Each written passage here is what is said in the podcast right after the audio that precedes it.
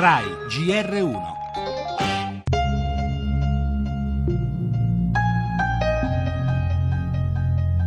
Sono 26.000 i minori non accompagnati entrati in Europa nel 2015, lo indica l'organizzazione Save the Children, bambini e ragazzi senza genitori e senza documenti e di almeno 10.000 di loro non si sa più nulla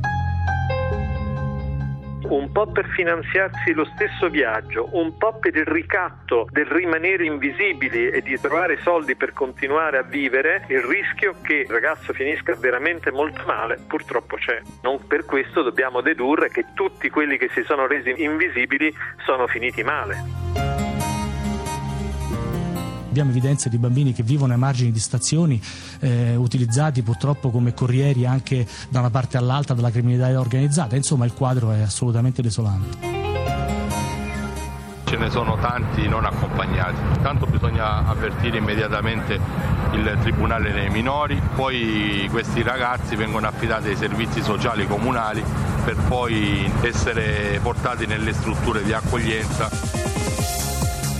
Il dato impressionante diffuso da Europol, il coordinamento delle polizie europee, 10.000 bambini e ragazzi migranti scomparsi nel nulla, 5.000 nel nostro paese. Non tutti sono sfruttati dai criminali, alcuni potrebbero essersi riuniti a familiari, solo che non sappiamo dove siano, cosa stiano facendo e con chi siano, ammette il numero uno di Europol Brian Donald. Ma è altissimo il rischio che molti di questi minori a perdere siano vittime di giri di prostituzione, agiscano come corrieri della droga o comunque diventino la manovalanza delle organizzazioni criminali. Un punto su cui concordano, lo avete sentito, Andrea Iacomini dell'Unicef Italia e Valerio Neri di Save the Children.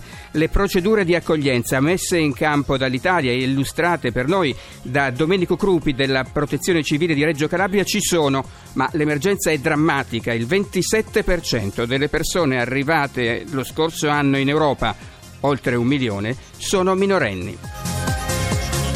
Le altre notizie del giornale, la strage dell'ISIS al santuario sciita a Damasco, un duro colpo per i negoziati di pace sulla Siria di Ginevra. Da Parigi poi arriva un nuovo allarme rischio di infiltrazione di miliziani jihadisti sui barconi che arrivano a Lampedusa.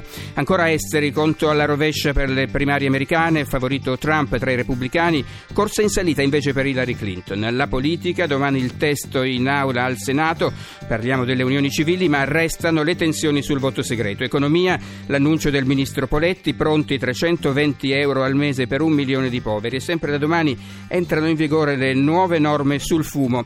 Spettacolo, aspettando Sanremo, da oggi le pagine più belle del festival con le pillole selezionate dal GR1. Lo sport, il trionfo del Milan nel derby contro l'Inter.